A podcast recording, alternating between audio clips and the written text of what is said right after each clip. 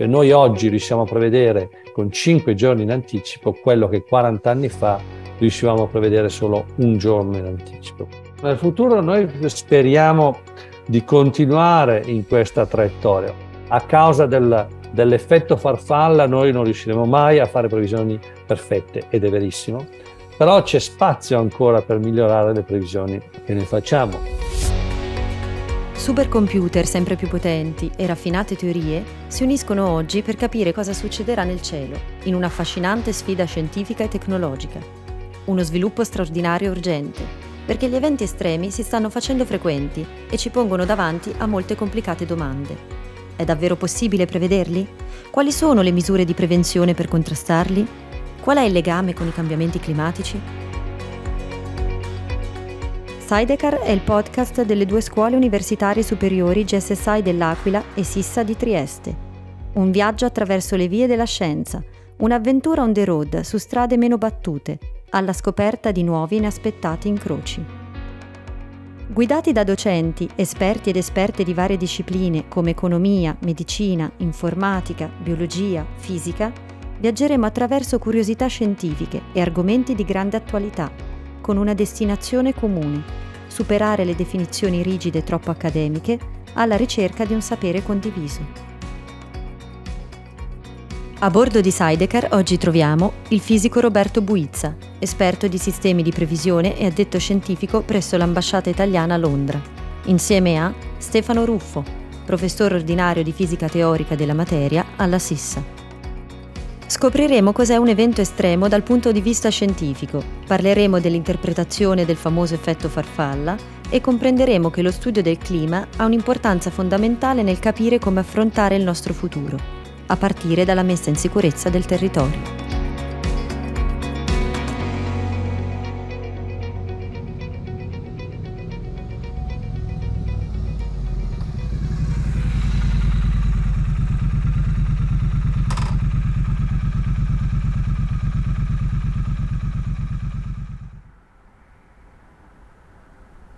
Roberto, ti ringrazio molto per aver accettato l'invito per fare questa chiacchierata eh, sul tema delle eh, previsioni del tempo e anche, diciamo, in generale sulle relazioni con il clima, che come tutti sappiamo eh, ci sta dando molte preoccupazioni. E diciamo la prima domanda che ho per te riguarda la previsione, cioè eh, in particolare eh, ci domandiamo sempre, eh, anche quando leggiamo le previsioni del tempo, quanti giorni prima si riesce a prevedere il tempo, cioè quant, quant'è l'orizzonte della, della, della previsione.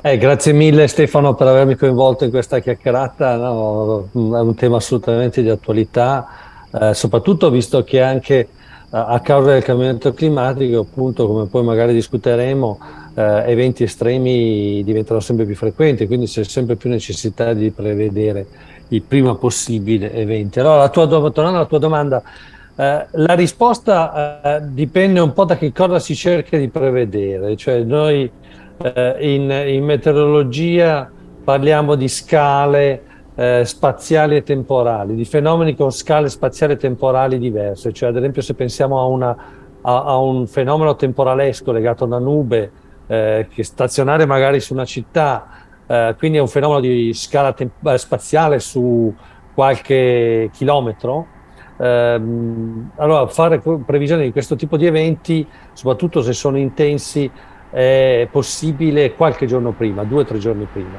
Anche, e devo confessare che però vedere esattamente l'intensità di piogge di questi eventi, come gli eventi successi ultimamente eh, in Italia nel 2022, eh, a volte è complesso anche 12 ore prima.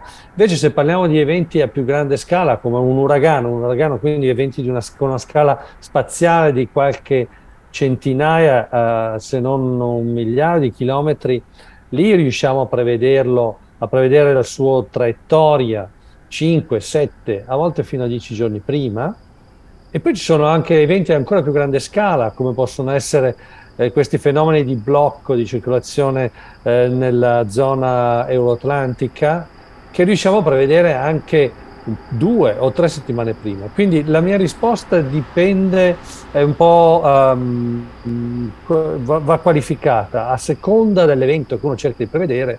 Eh, si hanno orizzonti eh, temporali di previsione che vanno da qualche giorno a qualche settimana addirittura. Il fenomeno che riusciamo a prevedere con uh, molto più in anticipo è questo il fenomeno accoppiato oceano-atmosferica El Niño, la Niña che succede nel Pacifico tropicale, quel fenomeno lì riusciamo a prevederlo anche mesi in anticipo.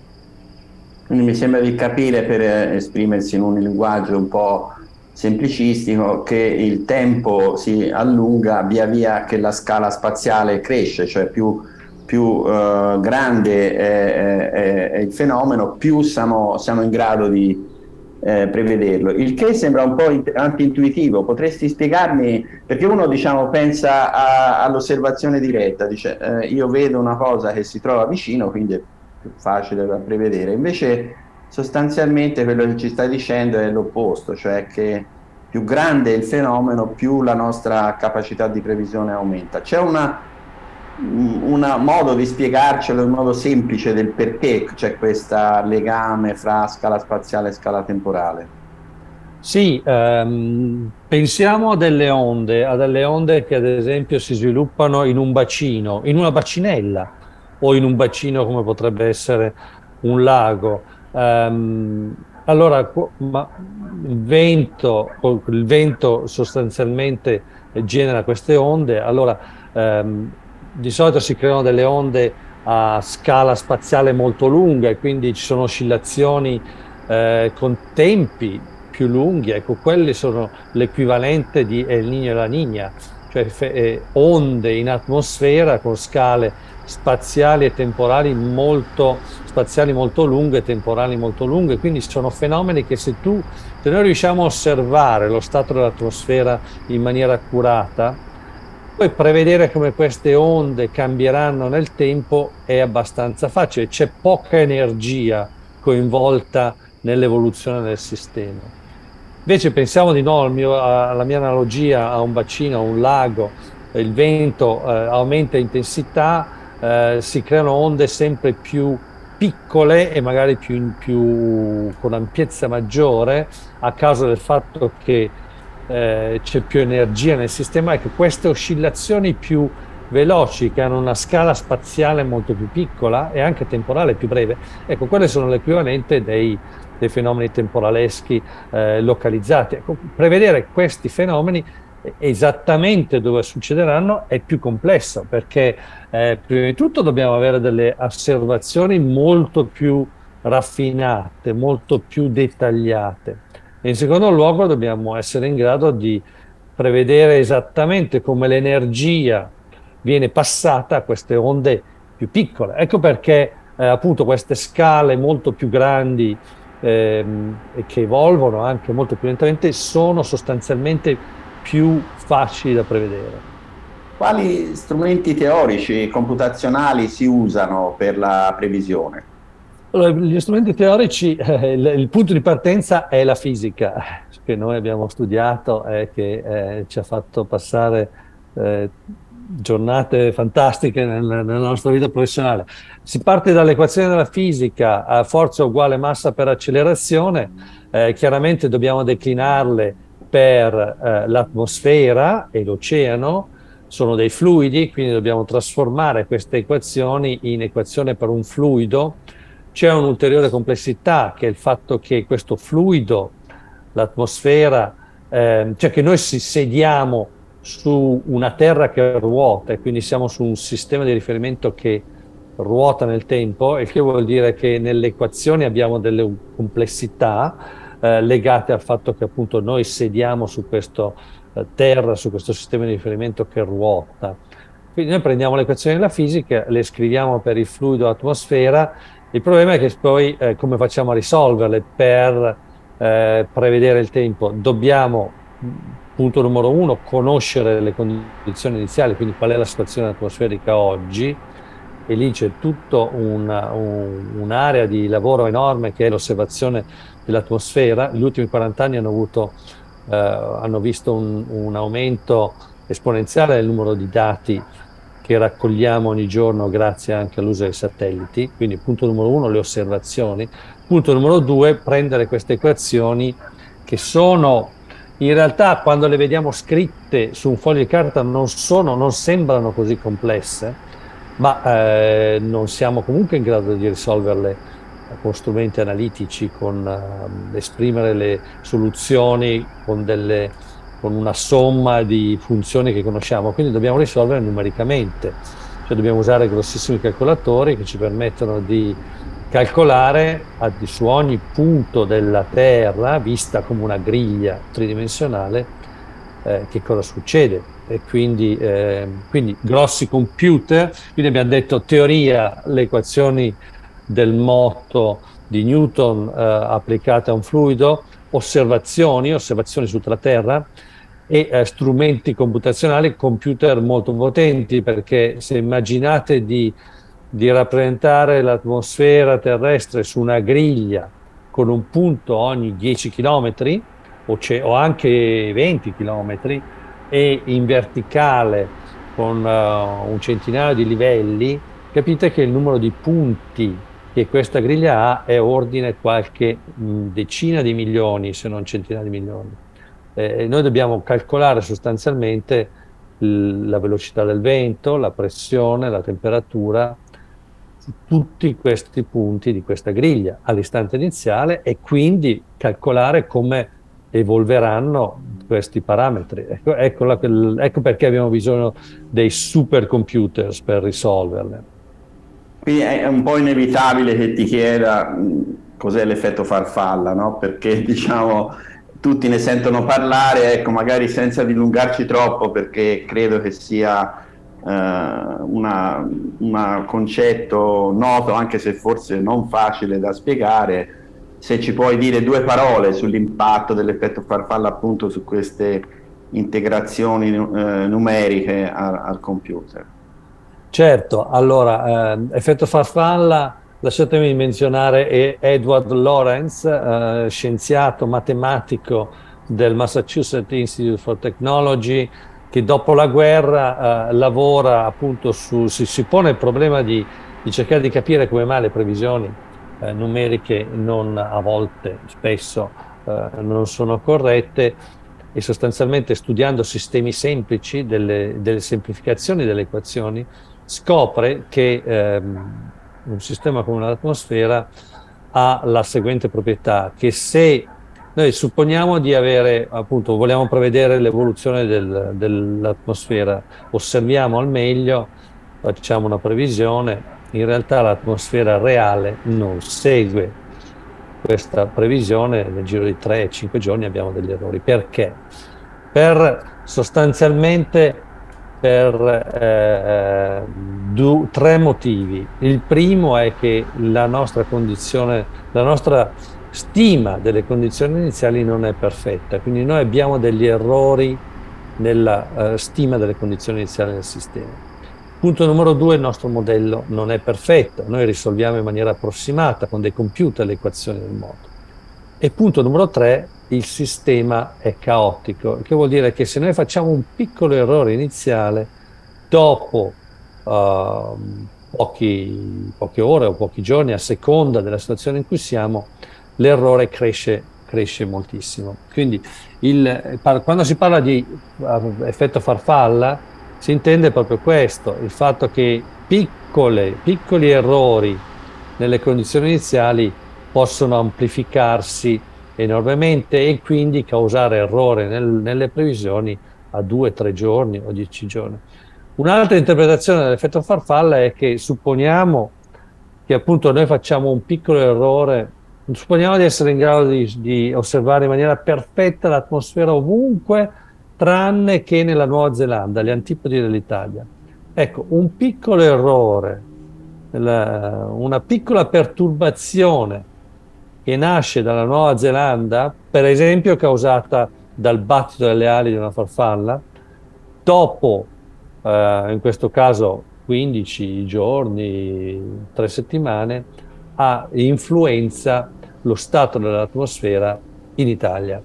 quindi in questo senso il, l'effetto farfalla è proprio questo, il fatto che il sistema caotico, l'atmosfera, è molto sensibile a piccole perturbazioni o piccoli errori nelle condizioni iniziali, il che rende sostanzialmente impossibile pensare di fare delle previsioni perfette. Mai noi riusciremo a fare delle previsioni meteo perfette. Possiamo continuare a cercare di migliorarle e secondo me ci, eh, dovremmo riuscire ancora a migliorarle, ma non saremo mai in grado di fare previsioni perfette. Abbiamo sentito molto parlare, ne sentiamo parlare in molti ambiti, dei digital twins, cioè dei cosiddetti gemelli digitali. Ci puoi mm, dire due parole su questo?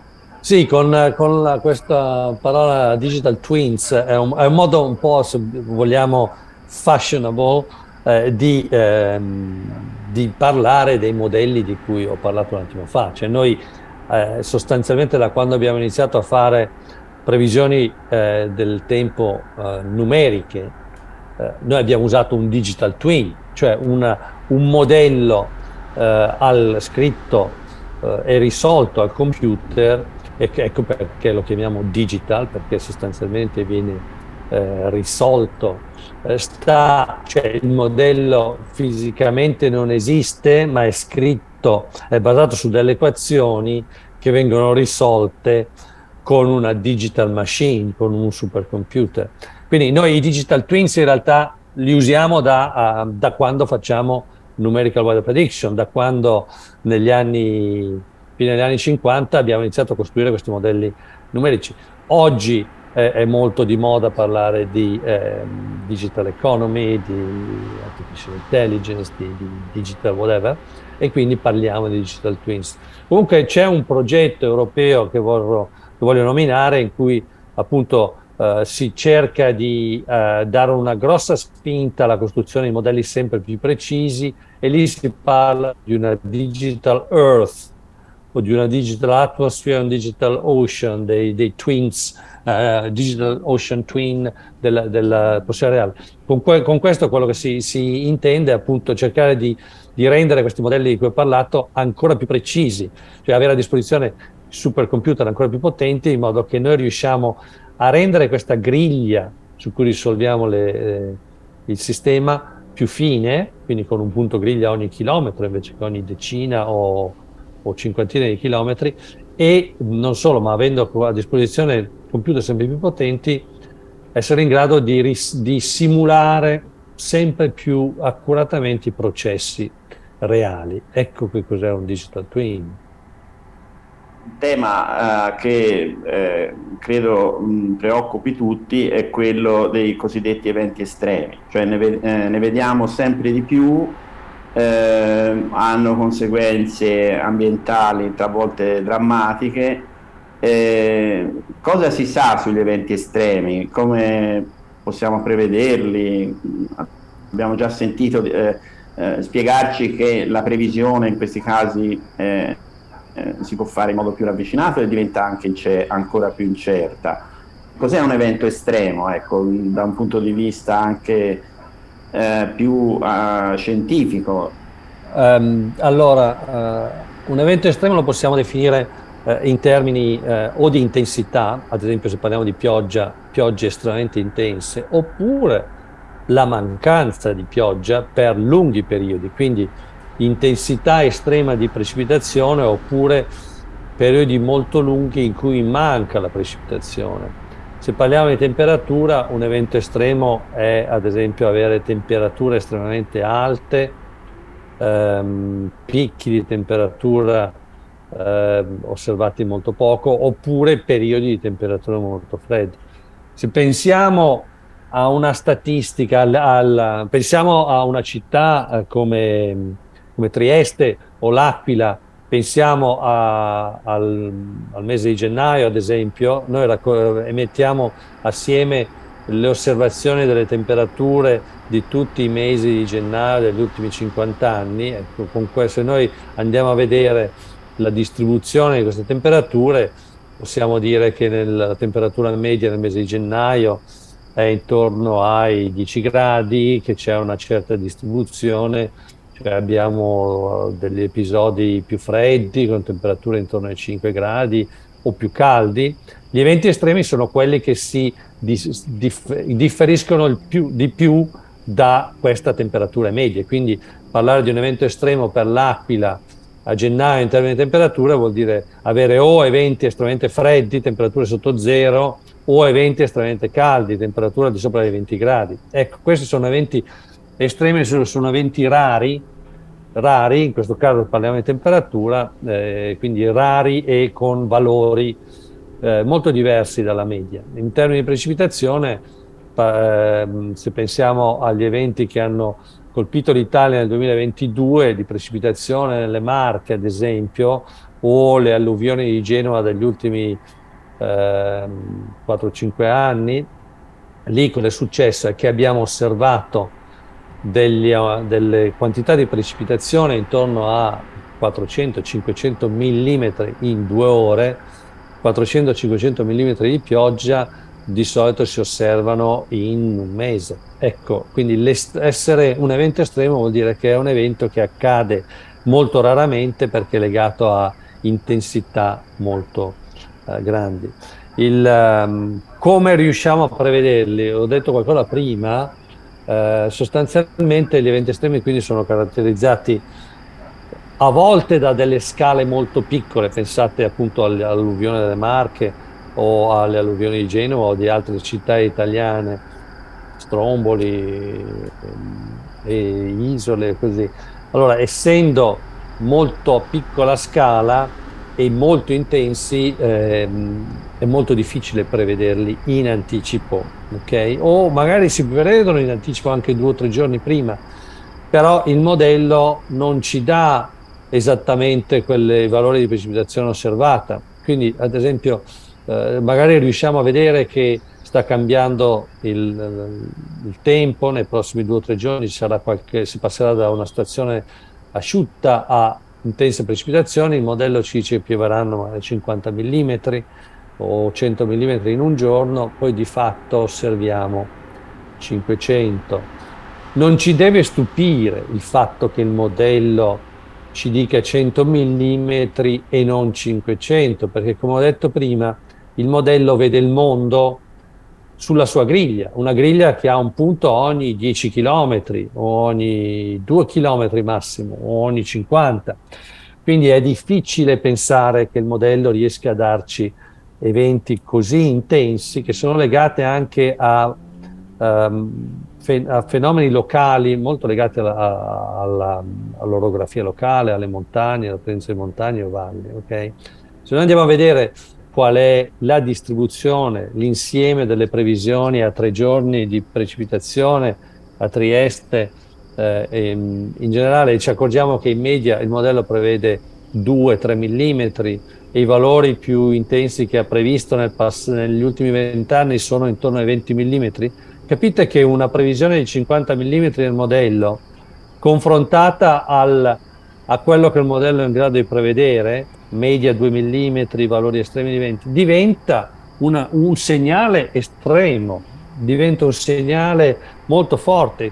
Quindi se noi sostanzialmente prendiamo una previsione, la confrontiamo a come il modello nel passato ha previsto eventi, noi possiamo riuscire anche a dire qualcosa sull'intensità di eventi estremi. Rimangono comunque gli eventi estremi ehm, gli eventi più difficili da prevedere, soprattutto in termini della loro intensità.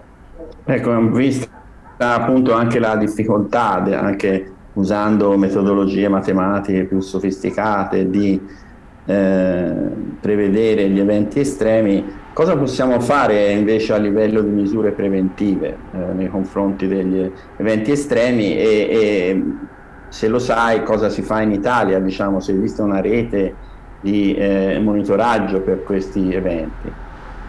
Sì, eh, il, appunto, come dicevo, bisogna prendere le previsioni eh, e essere in grado di eh, interpretarle confrontando le previsioni meteo degli attuali con le statistiche di come il modello ha previsto gli eventi nel passato. Quindi bisogna essere in grado di, di leggere e, e, di capire delle previsioni meteo. Quindi punto numero uno è questo, non prendiamo semplicemente una mappa di previsione così come esce o viene presentata um, su siti eh, meteorologici, ma dobbiamo un attimino andare a cercare di capire come questa previsione si confronta a previsioni di eventi negli ultimi 20-30 anni. Questo è un primo punto che, che possiamo fare per cercare di estrarre al meglio le informazioni che queste previsioni contengono. Misure preventive sono una volta che sappiamo che eh, la situazione meteo cambierà nei prossimi due o tre giorni, chiaramente iniziare a pensare quali potrebbero essere ehm, gli impatti di questo cambiamento, monitorare la previsione ogni, ogni 12 ore, di solito i centri meteorologici emettono delle nuove previsioni aggiornate, andare a vedere se la previsione è cambiata o no, e se conferma il fatto che, sono, che un evento estremo sta per arrivare, an, andare a operare sul territorio e cercare di informare le persone. I, io penso che ehm, se si riesce a informare le persone si dovrebbe riuscire ad evitare i morti. No, perché eh, cioè la gente dovre, dovremmo riuscire ad informarle e evitare che queste persone si mettano in condizioni di, eh, di rischio. Certo, per evitare danni legati ad esempio alle alluvioni, noi dobbiamo aver messo il territorio in sicurezza, cioè dobbiamo essere, eh, essere, aver preparato i letti dei fiumi in modo che siano in grado, ad esempio, di, eh, di sopportare eh, grossi valori di precipitazione, oppure dobbiamo essere certi che non esistono costruzioni in, in zone a rischio. Ecco, questo è un lavoro che va fatto eh, nel tempo e va fatto prima ehm, consistentemente, quindi è questa un'altra misura preventiva che ci può aiutare a ridurre l'impatto sulle, ehm, sulle case, sui danni sostanzialmente.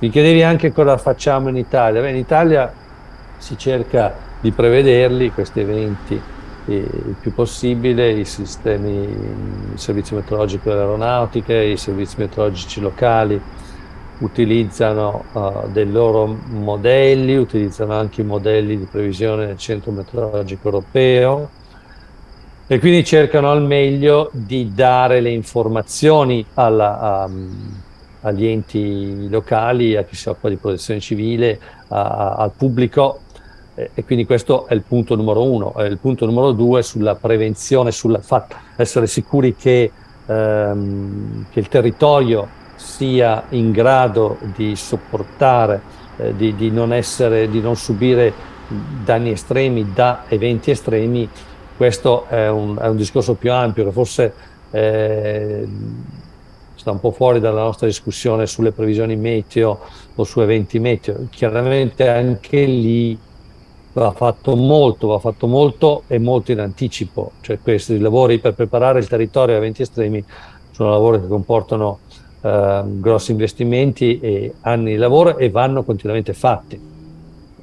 Come sono migliorate le previsioni meteorologiche negli anni, diciamo facendo riferimento agli ultimi 40 anni, e se possiamo prevedere in futuro, ad esempio usando algoritmi dell'intelligenza artificiale, del machine learning, se ci potrà essere un'accelerazione nel miglioramento delle previsioni, diciamo chiaramente eh, difficile eh, eh, prevedere l'impatto di queste nuove metodologie, ma volevo un po' sentire la tua opinione al riguardo.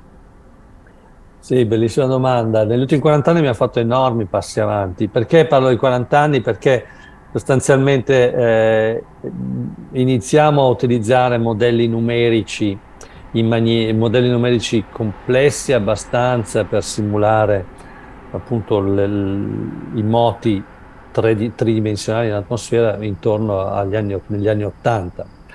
Vi ricordo che nel 1975 viene fondato il Centro Meteorologico Europeo di Reading, l'Italia è uno degli stati fondatori, nel 79 eh, i gruppi iniziano a sviluppare il loro modello e nell'81 esce la prima previsione eh, operativa del Centro Meteorologico Europeo.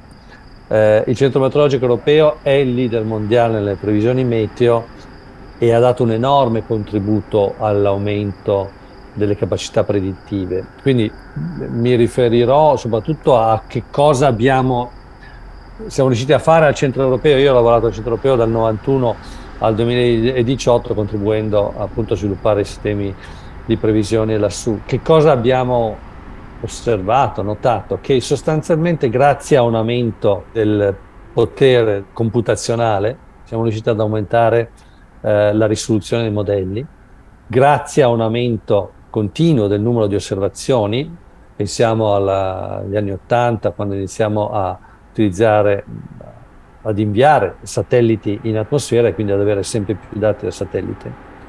Eh, grazie a queste due cose e chiaramente alla scienza, eh, alla, alla, alla, comprensione anche dei fenomeni, noi siamo riusciti ad aumentare le previsioni meteo eh, de, a breve termine, diciamo a 5 giorni, di un giorno ogni 10 anni.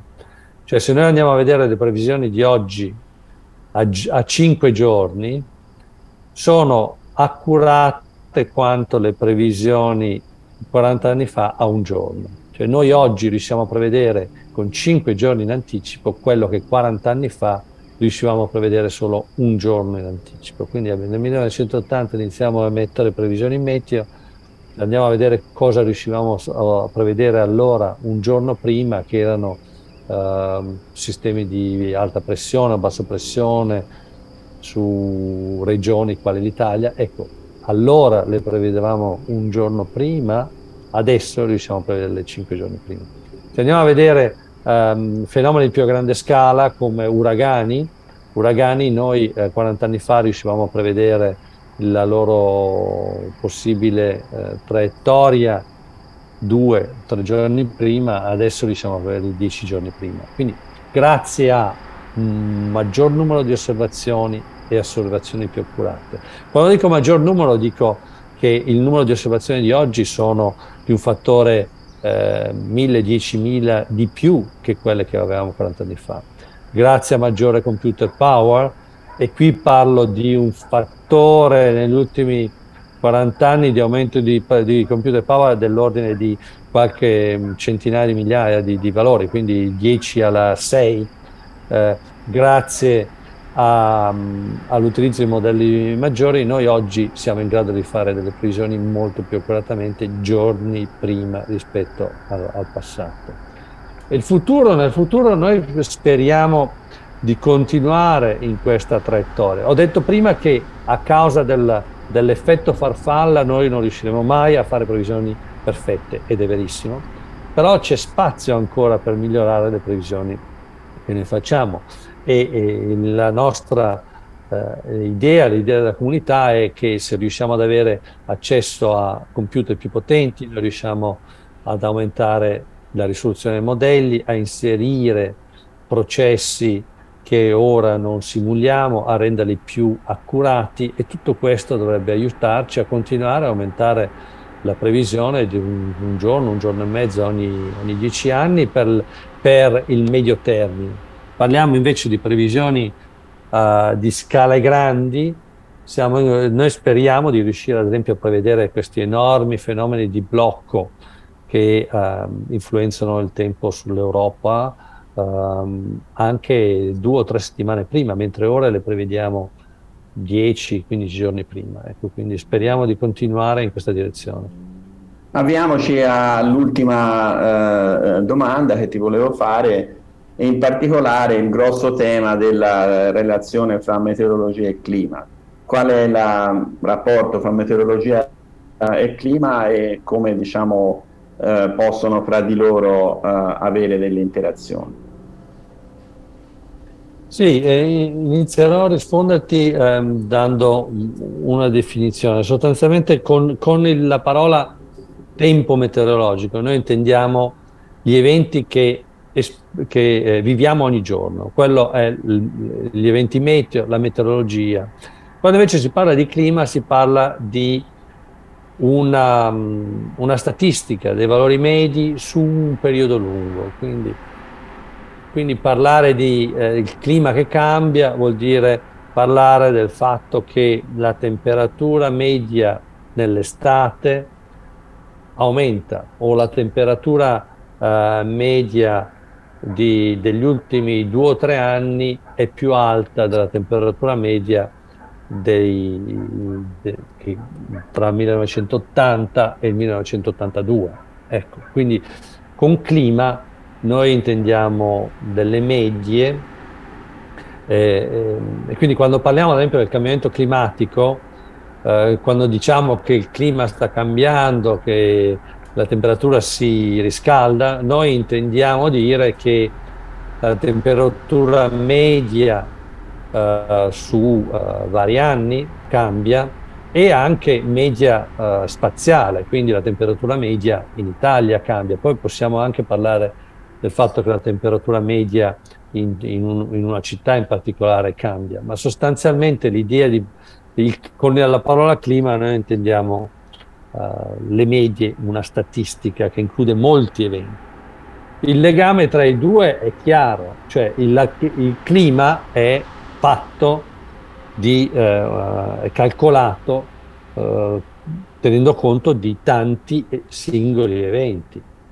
Quindi quando noi ad esempio adesso parliamo del fatto che il clima cambia e gli estremi diventano più intensi, più frequenti, vuol dire che se andiamo ad analizzare quello che abbiamo osservato negli ultimi due o tre anni in termini di precipitazione, di temperatura in Italia e lo confrontiamo con gli eventi meteo singoli osservati negli anni 80 o negli anni 2000, noi ci accorgiamo che sono cambiati sia in termini di eh, valori medi, Ehm, che se andiamo a vedere le, eh, gli eventi estremi in termini dell'intensità delle, degli estremi o della frequenza. Quindi ad esempio ci accorgiamo che eh, giornate d'estate a sud Italia con temperatura al di sopra dei 40 gradi in, sono aumentate, sono diventate molto più frequenti, invece succedono due o tre volte di più che non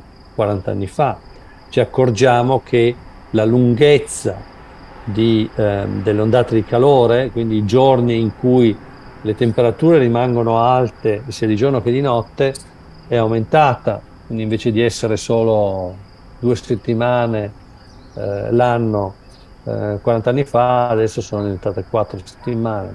Quindi ecco il legame tra meteorologia e clima.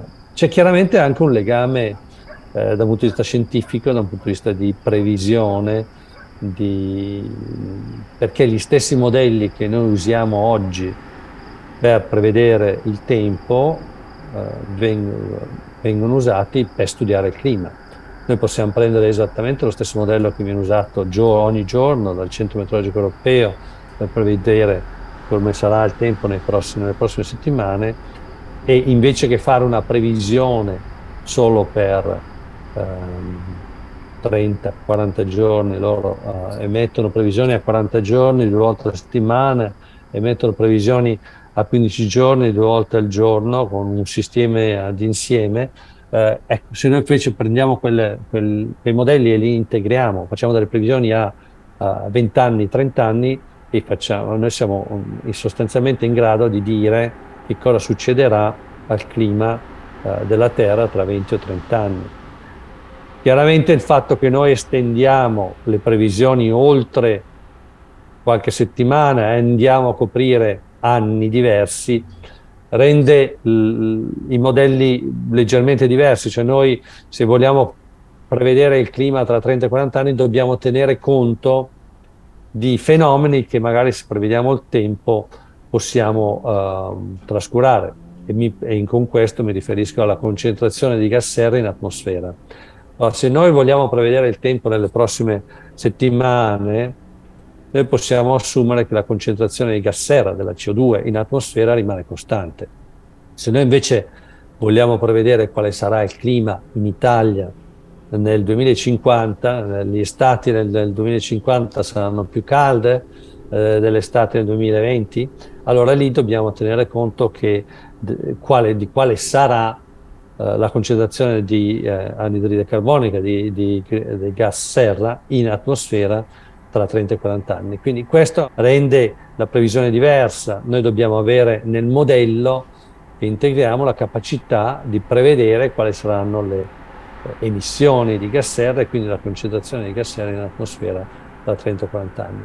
Quindi alla base i modelli sono es- esattamente gli stessi, la stessa griglia, gli stessi eh, partono dalle stesse equazioni del moto, vengono integrate sugli stessi computer. Le complessità sono che devo fare una previsione a 30 anni, devo tenere conto ad esempio delle concentrazioni di gas serra, devo, eh, e, e, devo essere in grado di fare delle previsioni così a lungo termine, quindi devo avere dei metodi numerici stabili e così via. Quindi c'è molta similitudine, di fatti le comunità di chi sviluppa i modelli per prevedere il clima o per prevedere il, il meteo lavorano molto assieme, ma ci sono anche alcuni aspetti eh, diversi che vanno tenuti conto. Grazie, grazie Roberto, tanti auguri per il tuo futuro, per il tuo lavoro e siamo tutti molto uh, speranzosi che con uh, conoscenze scientifiche più approfondite l'umanità saprà affrontare anche le sfide che ci pone il cambiamento climatico. Grazie mille e buona giornata a tutti. Gli enormi passi avanti compiuti nel campo delle previsioni del tempo sono preziosi per prevedere gli scenari possibili, la loro probabilità e per comprendere meglio i rischi legati alle variazioni climatiche. Vi aspettiamo su Sidecar, un viaggio attraverso le vie della scienza, alla scoperta di nuovi e inaspettati incroci. Sidecar è un podcast del GSSI, Gran Sasso Science Institute dell'Aquila e della SISSA, Scuola Internazionale Superiore di Studi Avanzati di Trieste. Ideazione e realizzazione a cura di Chiara Badia, Carmelo Evoli, Fernando Ferroni, Domenica Bueti, Giuseppe Mussardo, Donato Ramani. Coordinamento di Chiara Badia e Donato Ramani. Sound design e post produzione Simone Negri. Una produzione Dobcast.